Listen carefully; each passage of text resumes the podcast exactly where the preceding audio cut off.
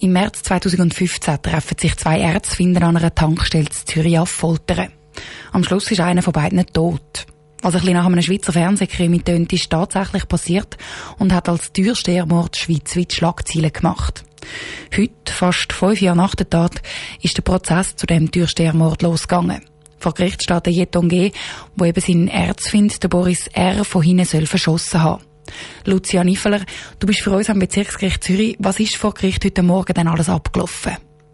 Bis jetzt haben die Anwälte von den verschiedenen Seiten geredet. Zuerst haben die Verteidiger vom Opfer und von Privatkläger Vorfragen und Anträge gestellt. Dann ist der Verteidiger vom Jeton G. an der Reihe. Gewesen. Er hat über eine Stunde geredet.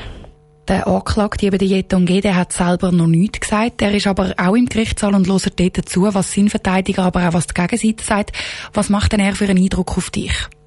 Mein erster Eindruck war, dass er ziemlich gleichgültig wirkt. Auf Beschuldigungen, dass er sich in der Strafanstalt beschweist nicht an die Regeln hält, reagiert er mit stoischem Gesichtsausdruck, so als würde sie ihn nicht wirklich betreffen. Bei den weiteren Vorfragen der Anwälte wirkt er hauptsächlich müde. Er schaut abwechslungsweise auf die Anwälte und auf den Boden.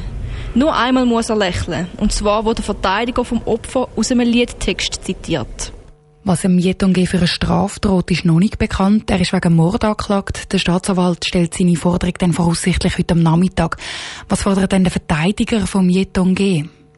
Er fordert, dass die Verhandlung unterbrochen und verschoben wird. Bis zum neuen Termin soll eine Rekonstruktion der Tat und ein neues psychiatrisches Gutachten gemacht werden. Alles in allem nimmt die Untersuchung von der Tat ziemlich auseinander. Es sei nicht sauber geschaffen worden. Zum Beispiel sei nie untersucht worden, ob auch in der anderen Gruppe jemand eine Waffe hatte. Er geht in seinen Vermutungen sogar so weit, dass der Schuss, den das Opfer, der Boris R., tötet hat, auch von einem Kollegen von Boris hätte können sein, der beim Davorrennen ausgerutscht ist und aus Versehen abgedruckt hat. Danke, Lucia Niffel, direkt vom Bezirksgericht Zürich. Der Prozess läuft im Moment noch. Insgesamt soll er drei Tage lang gehen. Ein Urteil gibt es heute also sicher noch nicht. Radio Top berichtet weiter laufend vom Prozess über den Türstehermord.